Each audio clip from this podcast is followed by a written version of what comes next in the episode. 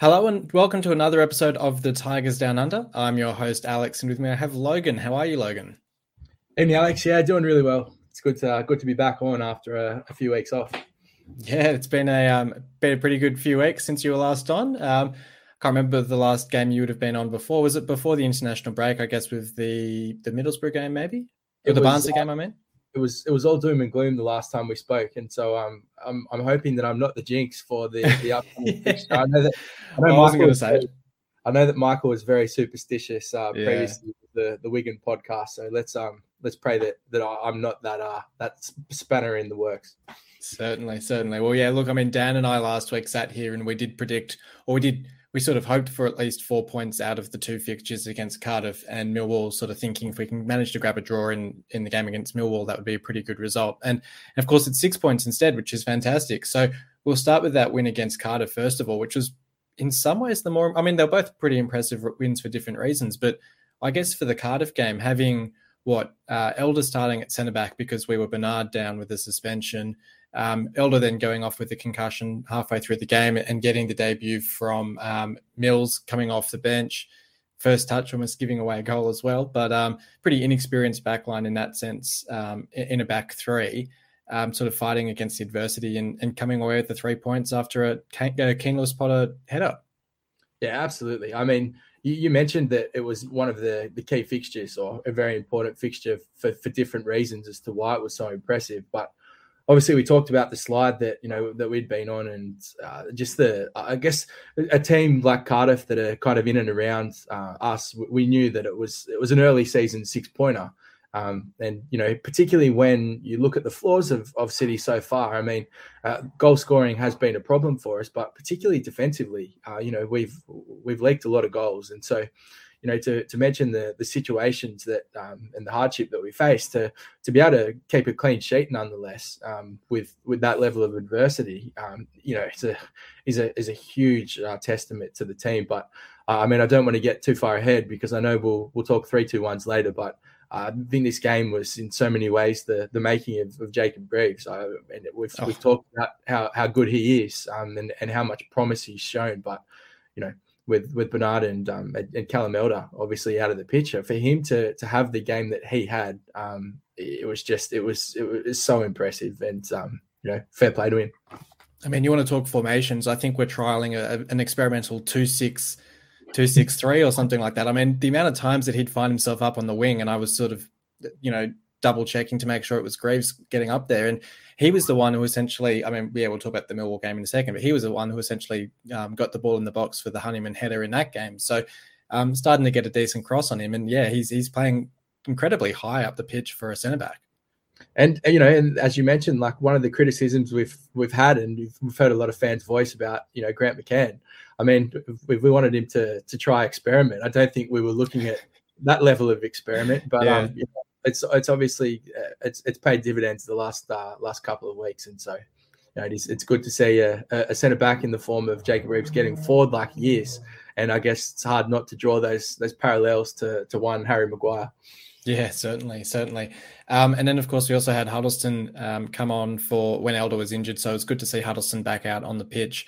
Um, I saw the tweet. I think it was that the last time that he was, you know, at, at the in his pomp playing for City, um, Keane Lewis Potter was, you know, an, an eight year old or something like that watching. Uh, we've sort of talked before, you know, he was sort of queuing up, uh, getting a pizza from the Allens when we were signing Ben Arfa and Hernandez on that deadline day. And, and of course, was was just a, a City fan back then, uh, now playing alongside him in, in the City side. Must be a surreal experience for Lewis Potter and, and probably makes Huddlestone feel pretty old as well. Uh, it has to be a surreal experience. I mean, that's what, what every young boy dreams of, particularly, you know, boyhood club and, and watching Tom Huddlestone, who would have been a huge signing for us at the time, to find himself on the on the field. I'm, I'm sure that he's, you know, pinching himself. But uh, uh again, like you you think about the the core that's been been bought, and you know, there was a, a real discussion over whether Tom Huddlestone was worth the punt at the, the start of the season, and you know, was was it worth going out and chasing him that hard. And you know, we got excited when we heard that he was coming on on trial um, and was going to be training with the side. Like obviously, you can't help but get optimistic. And I mean, even in the the limited time that he, he spent on the pitch, uh, I mean that that game, uh, just the security and the safety net of knowing that you've got someone like Tom Huddlestone who can sit back and fill that you know central defense position as well as a little bit higher up the pitch and, and spray balls in the way the manner that he does it. It does it goes a long way to to take pressure off, um, you know, that the back four or back three. Yeah, certainly. So it's good to see him back and fit, and hopefully. Um, sort of, if nothing else, he's a good presence to have around that squad and, and around that team on game day, and um, and and with his experience in the side. Um, the other the other positive I'd mention was the Randell Williams had a, a fantastic time tackle late in the game. Uh, sort of up there with you know the, the famous tackles of the past, like the Harry Maguire double tackle and the QPR players, things like that where um, I think live I thought it was it was Ryan Longman, but I think he'd gone off the pitch at that point. But just a perfectly timed clearance tackle as well. And it, it's great to see. It's sort of similar to last season. It's great to see the whole squad really starting to lift and, and get a bit of confidence. And, and, and it's good to see those peripheral players starting to lift and really push for a place in the side as well. And when you get to a position now where it's sort of a case of well, who do you drop? Because, and we'll probably talk about a name in a second who you probably could. But generally speaking, there's not a whole lot of players that you'd be thinking, who do you drop? It's more, how do you fit everyone in? Because everyone's playing so well. Yeah, that's exactly right. And I mean, there's there's been glimpses of those of, of the people that have been tested in the forward line. Um, you know, Tyler Smith was was one that really kind of revealed himself and and looked um, like he was going to to feature and almost was the lead uh, lead man in the front three for for quite some time. And you know, it's it's what you want, exactly what you want when you've gone out and signed these players that, um, you know, even though they haven't been playing for their for their clubs that are, you know, Championship Premier League football teams, you, you need them to come in and actually, you know, show their quality. And I guess that's the point of of those loan signings. And we did make a lot of signings, and and, and they were relatively unknown. I know that entering the championship, we didn't feel incredibly optimistic about certainly the money that had been spent. Um, but yeah, to see to see the these guys starting to kind of you know force their way into the fold, um, yeah, it's fantastic. Um, and then I guess yeah, you know, not to put too much of a damper on things and, and talk negatives, but um, I guess there's still probably a bit of concern around Wilks's form. Um, so, you know, I've sort of talked in previous weeks about it. it. seems as if he's not fully fit. Whether he's just had a poor preseason, whether he's just low on confidence, I don't know what what it quite is.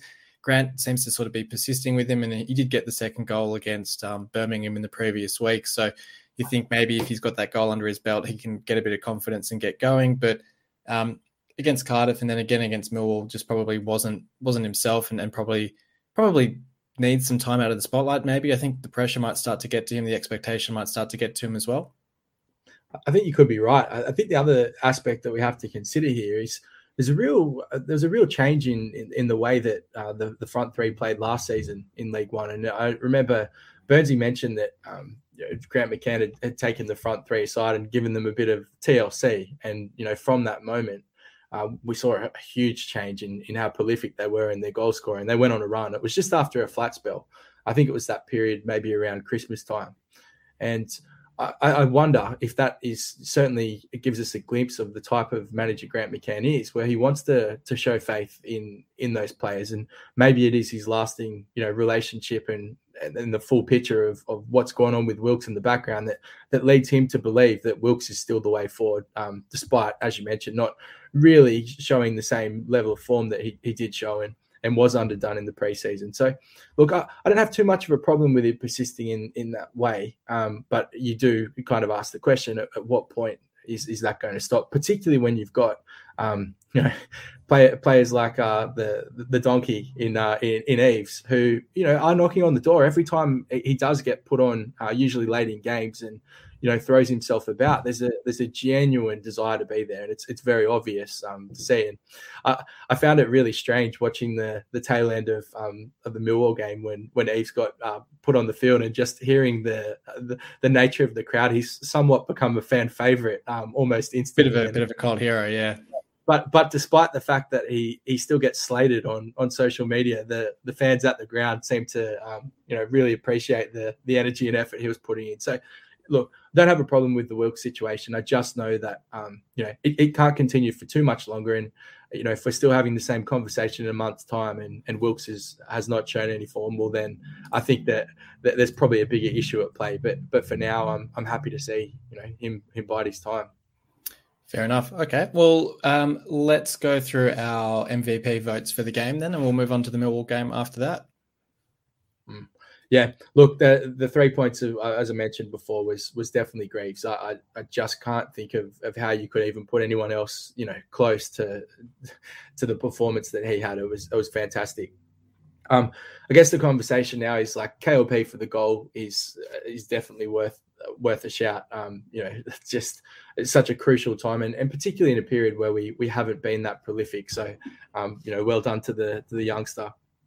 Um, I, I, probably still had Baxter um, in in my my one point for this. Um, I thought that that he was he was quality, and he just hasn't really put a foot wrong. Uh, I think that was a pretty edgy clearance, um, if I'm remembering the game correctly. That uh, we were all kind of, I think, collectively in the chat, we were very concerned about.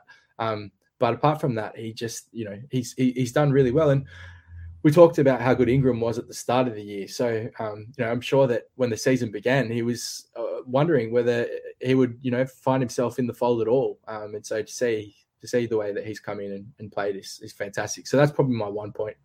Well, to put things in in, in context, so uh, you know, prior to the Cardiff game, what uh, Baxter had played the two previous games. So, so Ingram had missed the two previous games, and he's he's still leading our our best and our MVP votes for the season. Is such was his form to start the season, and, and such was the regard that we held him in. So, it's pretty incredible the um the the sort of the nature of the performance from Baxter to to, to be so good that it's it's like surpassed Ingram's well, the expectations on Ingram and the there's no sort of there's no sort of calls that Ingram should come back into the side. And and that's not a negative on, on Ingram. It's just the fact that Baxter's performances have been so good. So no certainly worthy of a point there. Yeah I, have gone with, I've gone the same as you for Greaves for the three votes and KLP for the two Greaves had a team high five tackles as well and and and two crosses like we are talking about and created a big chance so getting up the field getting more attacking sort of going on those marauding runs which is uh, great to see for the side and um, a player we, we haven't really touched on too much on the podcast who probably does go under the radar a little bit from from our point of view, but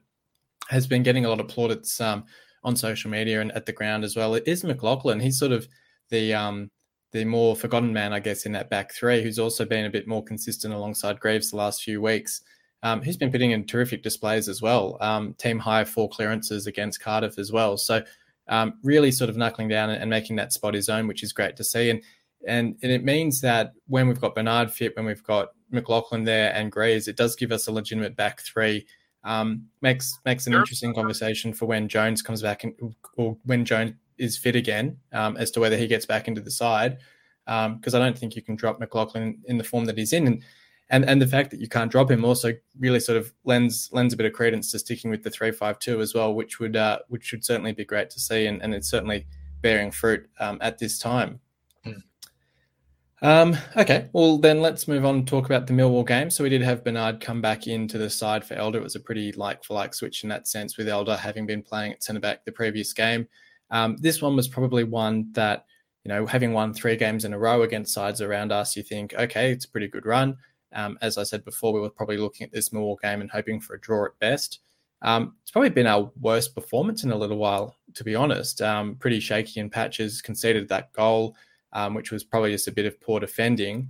Um, but we came through and got the win. So it, it sort of shows that that belief in the side that's growing and um, uh, and, and, just and just yeah that that that that confidence to keep pushing on and try and get that winner, which we eventually got through Longman. Yeah, absolutely. I mean, I'll probably reveal a little bit of, of the discussion of what happens in the uh, the background with the the Hull City podcast and the boys group chat, but.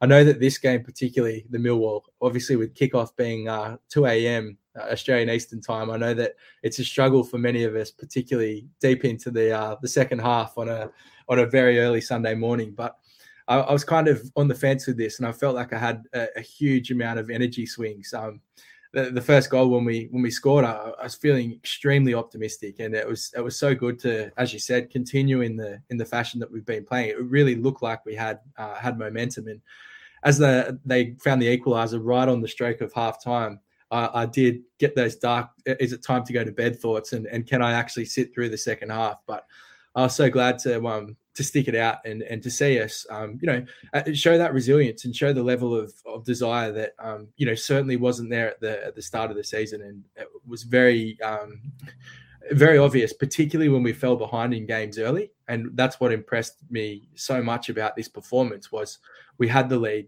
uh, had it wrestled back, and then was able to to regroup and, and kick back on with it. So, an incredibly uh, gutsy performance under um, you know really trying circumstances, but uh, to come away with the three points and and to keep the momentum going. Um, you know, I think you you were the person who said that we've we've doubled our points tally in the yeah. last two weeks, um, which is a ridiculous stat, um, but just speaks into the you know the feeling in the club at the moment. Yeah, and uh, I'll, I'll, confess, I was actually away at a, a Bucks weekend um, for the for the game, so I was I was actually in the middle of a poker tournament and, and, and had had a couple of drinks for the night as well. So I was actually really fortunate. I I kept glancing over at the uh, the laptop I'd set up to watch the game, and every time I glanced over, um, well, not every time, but I, I, managed to glance over and actually catch our goal uh, as it was in, in the build up and and and being scored, uh, and then sort of unfortunately also caught their goal as well. So I did actually see them live, which was good, and, and I, I did get a good sense of the game as well. Um, managed to sort of stick on for the second half as well, which is good. I actually won the poker tournament, which always puts me in a bit of good spirits to, to stay up and watch the game. Um, and, and, yeah, look, as you say, it was great to press on and get that winner. And Honeyman now with I think it's three goals and an assist in the last four games as well is, is tremendous. And I don't know if you saw the um, the bit of an interview with him because he'd grown grown his mo out for um, and he basically said, "Oh well, it's a good luck charm. I can't really shave it off now, but see what the missus says." So um, seems like there's great spirits around the club at the moment as well. Is is there a more enjoyable City player to watch score? I just I think that yeah. when George Honeyman gets on the score sheet, there's just a, a, genuine level of entertainment where you see his face light up and the the you see like the, the entire City squad like fly after him but there's just a, a pure joy uh, that, that hits his face. And I just, I, I, get excited, particularly when Honeyman finds himself on the score sheet for, for that particular reason. But look, we've spoken about George Honeyman at length before, and um, you know he's, he's one of those players who was initially polarizing. And and the question that we've always had is, we we saw what he could do in League One. We know that he was touted as a as a pretty capable championship player before.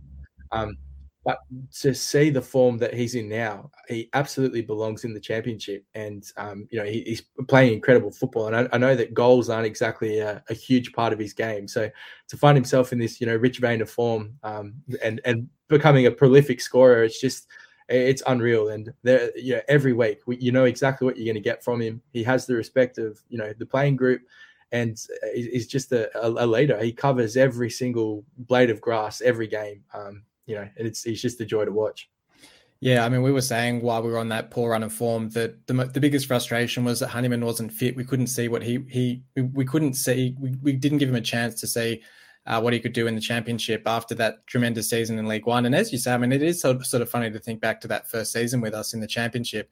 He just didn't he just didn't get a good run in the in the side, I think. And when he did, it was so stop start that he, I think he was just trying to put himself around the pitch to prove that he should stay in the side and, and just didn't get the best out of him. But um, the confidence that he has now after the season he had last season, um, he's he's growing into a, a, leader at the club. And I mean, for all that I think Smallwood has really silenced the doubters, myself included, he, he's really silenced the doubters and is putting together a great season.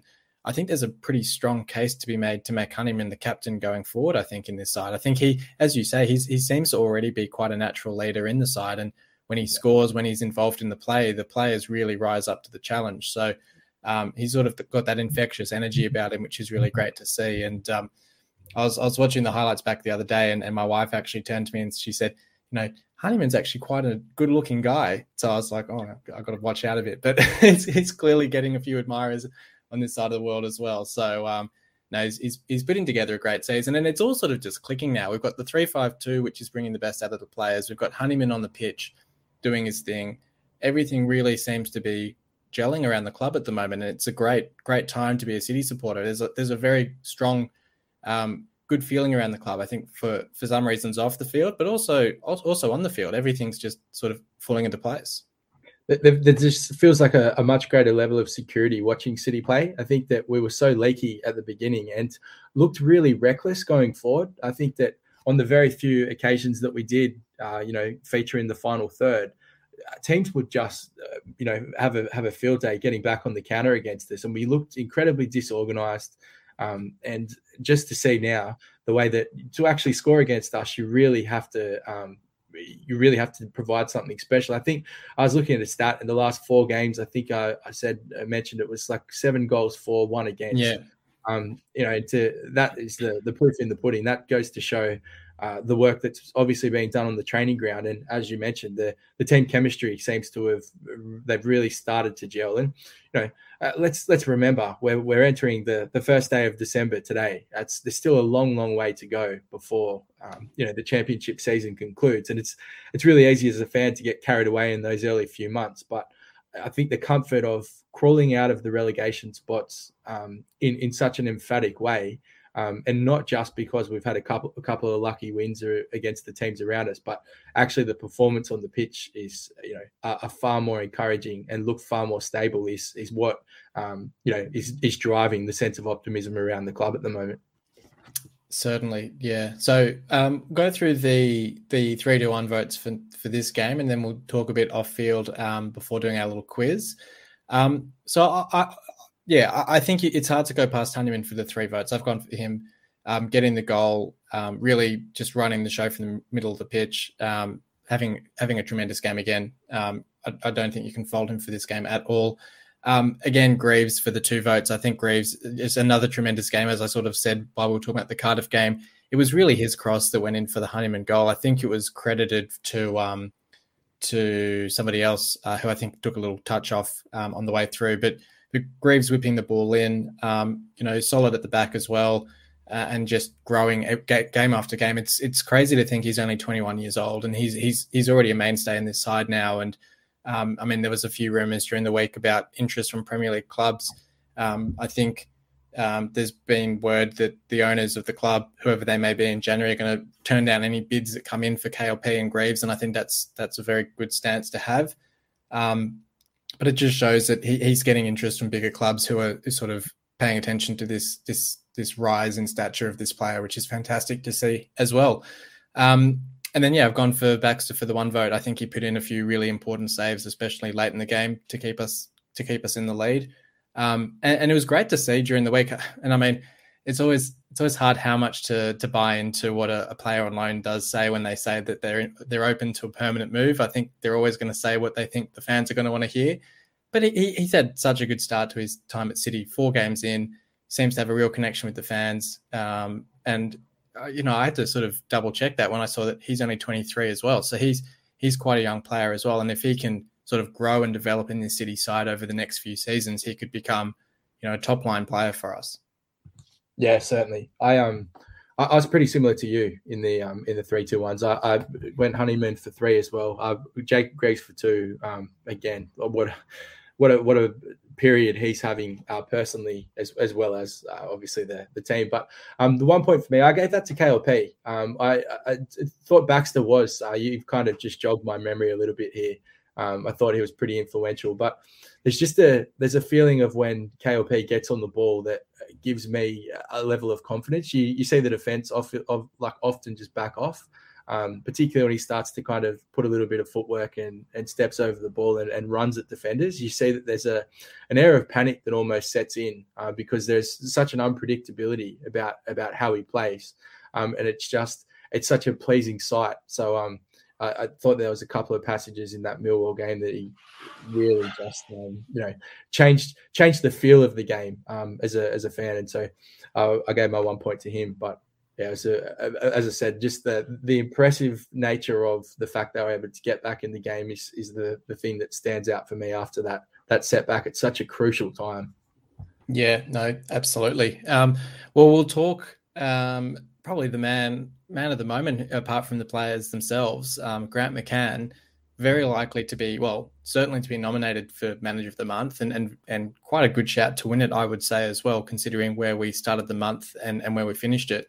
Um, it does raise the question. I mean, there's been a lot of speculation when when Acun does take over the club, which um, there has been fresh reports that it could be as soon as this week. Uh, we don't know that for sure, um, but but potentially in the next seven days um, that there's been a lot of links to to his mate uh, Shota, uh, who'd come in as the manager in, in, that case. And I think a month ago, when that was first sort of raised, there you know no one really batted an eye at it because of the form that we were in. But um, we did. I think we said on this podcast that it does raise an interesting question. If Grant does string two, three, four, five, six wins together, which he could quite feasibly do, mm-hmm. um, what what sort of position does that put the new owner in? I mean, you can't you you think it's a very easy decision to sack a very unpopular manager a month ago, but I, am not so sure that the decision would be met as um, as positively as it would have been back then. What, what's your sort of take on it? Do you think Grant sort of earned a earned a ch- chance to to prove himself under a new owner, or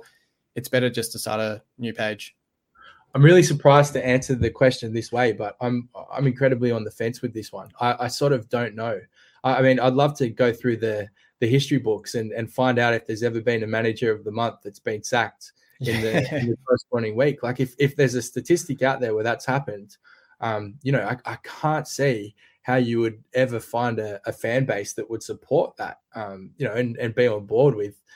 Like at the end of the day, we've we've talked about it before. Regardless of how Grant McCann speaks and how well or um, you know well or not well he's received by the fans, particularly in the interviews, and you know he said some questionable things at press conferences that we haven't liked, and we've we've chatted about those things at length on on this podcast.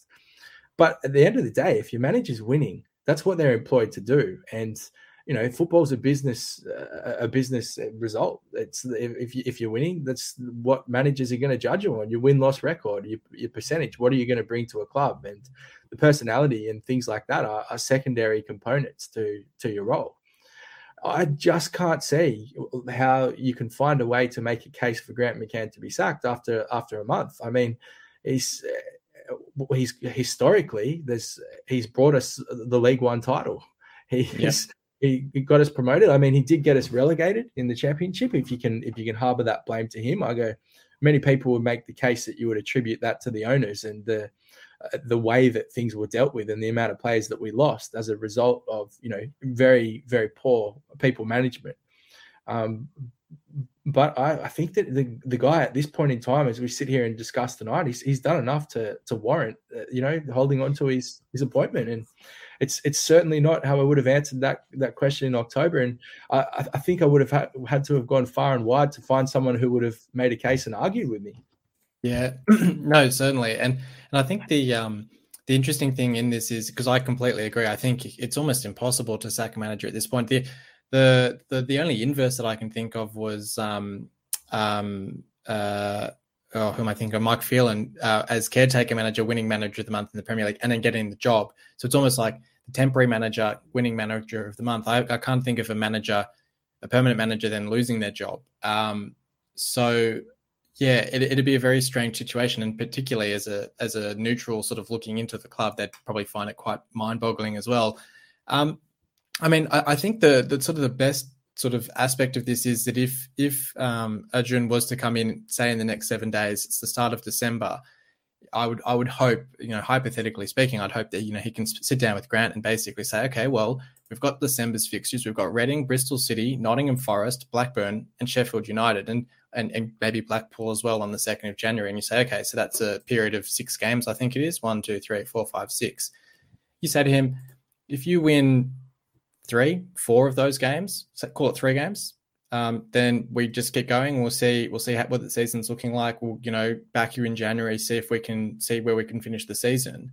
But say if you can only win one, two games of that, maybe then they say then we'll have to reassess in January, and, and at least then Grant knows where he stands. But he also gets a period to audition, and it's before the window opens. So you could you could have Shota as I mean bit unsavory to be sitting in the background, um, lurking over Grant, either physically or, or, metaphorically. But you you can have another manager perhaps already sort of assessing the squad if things were to change and you did need to bring someone else in for the January window.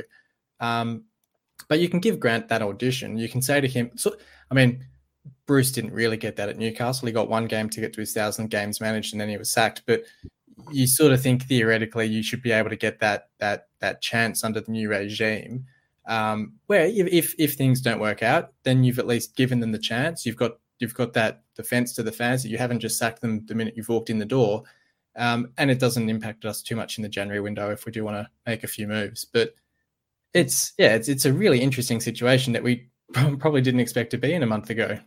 And and do you think it's fair to say that if we are thinking that way with Grant McCann, you know, the, the things that we've mentioned before about he, he's certainly not in in the time that we've supported City over the last decade plus, we have become very accustomed to to fan favorite managers. Like Steve Bruce was very well liked. I think Mike Phelan was very well liked.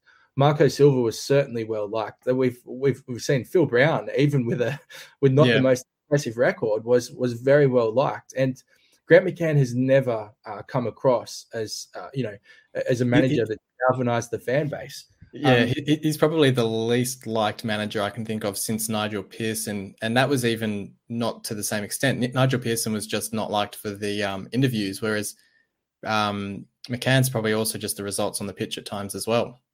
And and so I mean that's that's the other the flip side of the coin with this is I mean I don't think that the fans if if Grant McCann was to be given a trial period, as you, you suggested, and he was to to lose a couple of games in a row, particularly if they're teams that aren't exactly what you'd say, you know, highly ranked in the championship. Uh, again, I don't think that there's going to be, you know, much uh, much response or much reaction from the fans. I think they would be more than happy to see him go on the back of, uh, um, you know, of a couple of losses. And I think that's a really tough predicament. That's a, such a tough position for Grant McCann to to be in, and obviously he knows that. Um, you know his his job, rightly or wrongly, is going to be um, heavily scrutinized, and in some ways is is still hanging by a thread, despite the um, you know incredibly positive run of run of results. Yeah, and I guess the only thing I'd say, as much as we'd feel sorry for someone losing their job having just turned the club around to win four games in a row, is for him it's the difference between potentially his next job being a League One job and a Championship job. You know, right. if he if he puts this sort of run together with City, he's now showing other clubs that he can actually manage at this level, that he is competent enough to be considered for other Championship jobs. Whereas if we were still on that losing run, if we were still on 9, 10, 11 points, and the new owners came in and sacked him, he'd be sort of looking at a sort of mid-table League One job to take on and and, and get another chance. Whereas now his fortunes have sort of turned around. So even even if he was to leave the club, I don't think it would necessarily be with any. I mean, maybe there would be bitterness. I don't know. I can't, I can't presume to know McCann's um, feelings, but I think the opportunity that he's now giving himself means that he's in a much better position leaving if slash when he leaves the club. Yeah, yeah, I'd, I'd have to agree. I can't yeah. can't see anything wrong with that. Okay, well, um, we did have announced the other day that over Christmas we will be joining in with the To Hull and Back podcast for a Christmas episode, and it will be yourself, Logan, myself, and also Dan in a three v three quiz against the To Hull and Back correspondents. So, um, unwittingly, we've been doing these triple flashback quiz questions all through the season, and I'm I'm certainly hoping that they will come in handy with a bit of trivia knowledge for that one. But that looking forward to that one, I think it's on the uh, ooh, it was at the 21st of this. I should pull that up so that I can actually quote the right date. I believe it's the 21st of December. Um, here we are, 20th of December. My apologies, but it's 21st of December our time. So it's Tuesday morning our time, um, Monday night over in the UK, which would be a lot of fun over on the To Hull and Back channel. Um, but we've got our quiz question for this week, which is Can you name the last three players to win Player of the Season? And the the sort of the trick on this is that we haven't necessarily awarded a player of the season each season. I think um, to, to sort of give you a bit, a bit of a hint, I think the uh, 1920 season, so the COVID impacted season, we didn't award a player of the season, for instance. Um, presumably would have gone to Bowen, who'd already left the club, and I, and I suspect they didn't want to do that. So mm. there's not necessarily a player of the season for each season. I can give you the seasons if you want that as a hint. Okay, let's let's go with this for the start. I, I think that uh, last season, um, the which we're talking the 2021. 2021, yeah.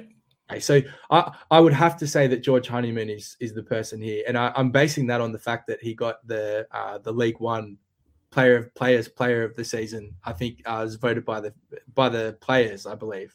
Um, and so I think it would be pretty safe to say that if he was widely regarded as one of the league's best players, that he probably got the nod at City. Um, I don't know if you're going to give me a nod of affirmation or you just yeah. I'll, I'll, say I'll say bingo for that one. That's correct. Okay, so then we have to go back two seasons from that where there wasn't a player awarded um, things. So we're talking about the season where um, this would have been under Adkins. Um, at Nigel Adkins, and we uh, we came. Uh, this was when we survived late, wasn't it? We had a. Am I thinking of the right? Uh, I think that was the pre that, that was the previous season. So so okay. the two the two players we've got are for the 18-19 and the 17-18 seasons. Okay. So in that in that season, I I okay, I'm I would need to come back a season two. So I would uh, this could be um oh I, I, I, the fact that you've given it away in the sense that you said it, was, it wasn't Bowen um, oh no, no. Okay, sorry, sorry. I was, sorry, so I was saying. Is, I think Bowen is the, the, the player for this one. I think that you, you confused me. There. I think Bowen. Sorry. Was, that was where he really started to come. So, and I, I assume I want to be safe by saying I think Bowen probably would have got it twice, um, even though he had left the club. Um, yeah, exactly. So if we've got we've got Honeyman and Bowen, ah. Oh, the third one's a bit of a curveball, so I can give you their position if that I, would. Look, I, I remember this season because uh, this was when Harry Wilson was on loan and he became incredibly prolific towards the end. If I'm if I'm thinking of the right uh, period, um, I'm, I'm not I'm not confident enough to say that that Harry Wilson was the person. Um, I, I can't remember if I, I assume it probably wasn't a striker. And I think I'm, I'm trying to remember now when we lost some um, some bigger signings. I was um, just going to say you're, you're you're getting warmer now because it's a player you would be surprised was still there that season. Yeah. Um, okay. I I I don't want to. I can give you a I can give you a hint. I, I won't give you that position because I think that gives it away. Yeah. Okay. Yeah. Help, help me out. I, I, I don't know if I'll have a clear conscience at answering if I get three from three, but, but I do We would like to phone a friend. They they were I think I don't know if they led the league or they were one of the top in the league for clean sheets. Well, oh. I guess that sort of gives away the position, yeah, doesn't yeah. it? So, it's, okay. so it was our goalkeeper that season. Yeah. Um, which ended up. Uh, I'm just trying to think of, of who was there. Why why can I not remember this? Um, it was it was uh, it has to be either David Marshall or Allan McGregor. Um, but I can't remember which flip, one. Flip, flip that coin. it's, it's a Scottish keeper.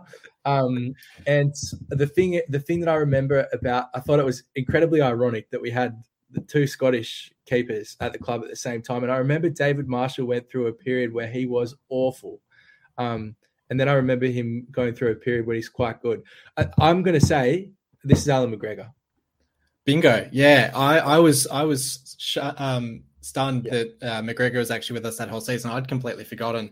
I um I'd forgotten that we essentially went what the first season under Slutsky and then Adkins was McGregor. Then we had Marshall and then we had Long. So we had three seasons with three different keepers. Um, and and you're right, like it was pretty stunning that we had McGregor and Marshall in the same championship side um, that season, and um, and and and McGregor walking away with Player of the Season. Yeah, you know, considering under Slutsky, we conceded a lot of goals. But yeah. McGregor, I think it must have been that second half of the season went went nuts with clean sheets and did quite well. So, um, yeah, walked away with the player of the season, which is um, pretty remarkable. So there you go. Yeah, Honeyman last season swept all the awards from memory. I think he got the players' player, the the supporters' player. Um, I think there's another one as well, support, uh, official supporters club player as well. Bowen, of course, as you said, going nuts with his goals in that season and would have got it the next season as well. But I, am sure the club just in a relegation season didn't want to give it to a player who'd left halfway through. Um, and McGregor, yeah. Yeah. Um, okay. Well, all that leaves for us to do then is pre- uh, preview this game against Reading. We've got this weekend. It's it's um, kind of interesting. We are talking before the podcast. Uh, no midweek games in the championship at the moment, so it's a bit of an easier schedule, which is good for um, players to sort of rest up and recover from any small niggles and knocks. Um, uh, Veljko Paunovic, if I'm pronouncing that name correctly, I don't know if I am, was appointed in August of last year at Reading. They just missed out on the playoffs last season as well, so um, has a pretty reasonable record with them.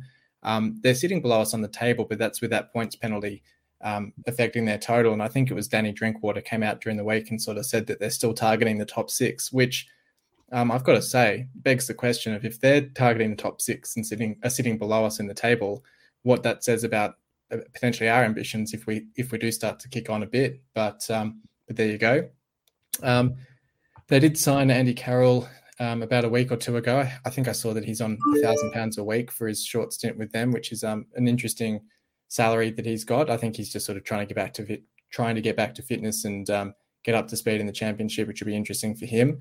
Um, but they've got a number of ex Premier League players, and they've got Scott Dann, they've got Danny Drinkwater, Baba Rahman, who was at Chelsea for a bit as well, um, which is probably why they're in a bit of trouble with FFP as well. Yeah. Um, but yeah, um, it'd be certainly be an interesting game. Um, and we sort of alluded to earlier the potential new owners coming in for us in the next week or so. Quite appropriate that we're playing Reading, who are owned by the last set of owners who the Allams had ridden in the programs, said their farewells. These guys were meant to take over the club, and it all fell through. So, sort of a bit of a sliding doors. We can see what we could have had and what we what we will have in a week or two. Yeah, absolutely. I think um that the, the sliding door moments are, are very interesting, particularly when you look at the the penalty that they've you know they've succumbed to, and mm. if that there's probably a, a, good reason in the in the background, and you know it's what I think is always going to be clouded for for us as City fans is what good decisions did the Allams actually make? Because we're always going to have the the cynical lens um, when we you know think about their time at the club but it's really hard to make a case that every decision they've made has been a poor one. Um, and you know this the, the, what happened in in this negotiations with the the club owners of Reading. Um, you know, there's probably probably a good book to be uh, written. You know, later yeah. down the track. To, to, what the untold story was, but when, um, when all the NDAs get get get expired or whatever, I'd love to get a book that peels back the Allam administration at City. There'd be some interesting stories to hear. Absolutely. And I think that's where we have to be as, as level headed as we can and, and, and, try and recognize the good that, that actually has come under the, the reign of the Allams. Although I think there's going to be a, a very exciting, um, you know, new wave uh, when when the official announcement is made. Um, you know, touch wood when the club does get sold. That you know, hopefully we can see a, a real coming together of, of the city fan base and, and be galvanized again and go back to seeing some of the crowds that you know we become so accustomed to um, in the in the glory period um, earlier on. Yeah, certainly. Um, so they've got one one win in their last five against us, but they've got two wins in their last five in the league. Um, did manage to beat Swansea last weekend, which was a pretty impressive result for them. Um, I'd say that probably Swift is their most dangerous player. I think he's created uh, some absurd number of chances for them and involved in in pretty much all of their goals as well. So he's certainly their danger man for this game, I would think. Um, changes to the side from last weekend, I, I, I'm struggling to think. I mean, I guess if Elder's fully fit, you could probably put him in, in at left wing back, um, and then push Longman up forward and and and pull Wilks out of the side potentially. Um, as maybe the only change I'd make. I can't really think of much to do with the side. Look, it'd be it'd be really really tough to to kind of you know make any real big wholesale changes, given the as I said the the magnitude of the performance against Millwall was such a pleasing one. Um, you know, and and as you mentioned, without the very concentrated period of games where you know you in inundated with with midweek fixtures, there's probably no reason to um, you know to to rest anyone and to to freshen the legs up. Um, so I would be surprised to see almost any change. Um, but as you said, if if there is any any case to be made, you would probably look at um, at Mallik Wilks, you know, losing his starting spot. But um, I, I, would be really surprised to to see um, Mallik Wilks make way to the bench, um, given the fact that we've seen Grant McCann stick stick with and show him. Yeah, no, certainly it will be an interesting game in that sense. do you have a, a score prediction for this one? I think this is a dangerous fixture. I think you know we, we look down. Reading do have eight wins, and and there's some pedigree that you've you've already mentioned. Um, I, I just think at this point in time, with with the momentum of of being on you know four straight wins, there's such a confidence, and I I think that to to go and put in a performance against a, a team that that does have the credentials that that Reading do have, um, uh, would would just be a huge boost. If if we could we could you know turn this this four game winning streak into five wins as you mentioned you get to 24 points. And although it doesn't necessarily change the ladder you're right back in in the middle pack. And um, you know that's that's certainly where we want to be looking um, over this christmas period. I i think this is going to be a close one. I wouldn't be surprised to see us lose it but um, I, I'm hoping for a one or draw. I think that would be a that would be a pretty pretty positive result. Yeah, and, and I think the um, the great thing about the four wins in a row now is it does does it sort of emotionally hedges the the game for the weekend. Where you know, yeah, I wouldn't be I wouldn't be upset necessarily if we lost this game in the sense that I think, yeah, as you say, Reading have a lot of good players, a lot of quality players, and the, the table position is probably a bit misleading for them given that points penalty. Um, mm. so a loss of them isn't isn't sort of similar to the Millwall game. I think where you say they're they're that that sort of quality side where you you can back yourself to get the win. They're not a Fulham or a, or a West Brom or a Bournemouth. Back yourself to get the win, but it's not a sort of an end of the world if, if we were to lose the game. Um, yeah, I probably, I probably agree with you. I probably think a one-one result would be quite acceptable and, and something that I'd, I'd, be quite quite happy to walk away from their ground with. Um, mm. It was good to see that, that it's a sellout of City fans as well. So really, you know, seeing that support come out and, and back the side now, which is which is great as well. It's, it's also probably worth noting, as you, you touched on earlier, um, and the, uh, you alluded to it as the, the trial period or the audition for, for Grant McCann under probably the new owners. Um, there is there's probably five or six games that we we do see after this Reading fixture that I guess the focus on on this fixture, although you want to win every game, if if it was to to be a disappointing result, I don't think it would be, um, you know, as grim as as the slide that we've we've that we've seen previously uh, up until these these obviously last four games. Um, so I don't think the onus is is such a bad one in the sense that it's a must win or there's um, you know a huge element of of cost associated to this game, knowing the fixtures that do come. But you know, you, you win this game and you and you head into that uh, group of fixtures with with five wins on the bounce. The the confidence that we we may see, like if there was to be something special, like a run towards the top six, that would be the the time period that you would you would look to um, as as a pivotal part of the the turning point in our season. Yeah, I think I tweeted out earlier in the week five wins in a row was Grant's longest winning run last season. Um, and the last time that we did six wins in a row, I think, was under Nigel Adkins in um, in in his last season. That that run of games that sort of finished with that two two draw at Villa. I think we were up two 0 in that game and dreaming of the playoffs. And then I think uh, someone got injured. Was it Elphick or someone like that got injured in, in at halftime, went off, and it just completely changed that game. But yeah, look, it's a it's a good target. If we can win this game against Reading, it's Bristol City next to a very much a gettable side. And, as you say, it just puts us back in that middle pack of the table. Um, you, I sort of alluded to it a bit earlier about dreams of the playoffs, but you know it's probably a little bit out of our reach. But are you sort of reassessing where you think we can finish this season, or is it very much just a case of get as many points on the board as possible, get away from that relegation zone, and, and whatever happens, happens?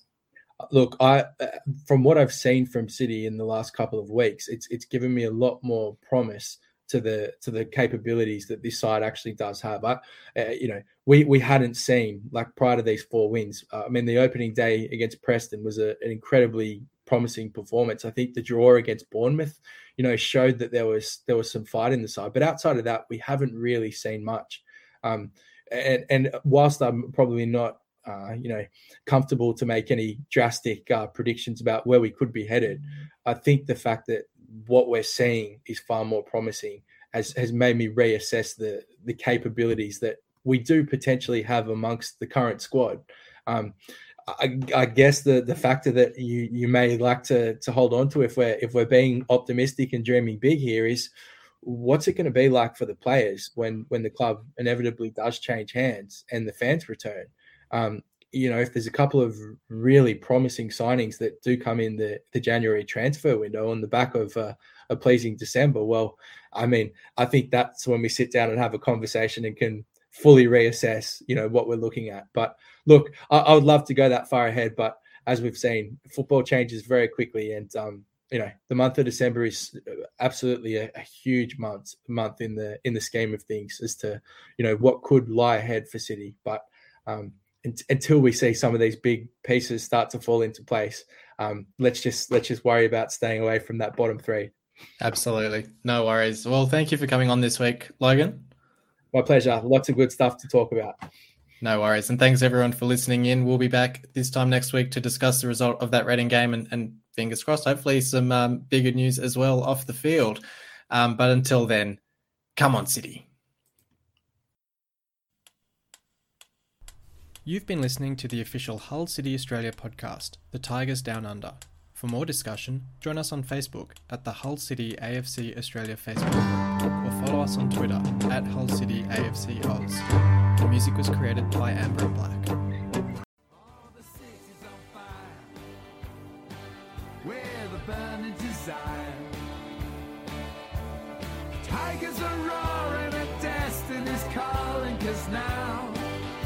The time.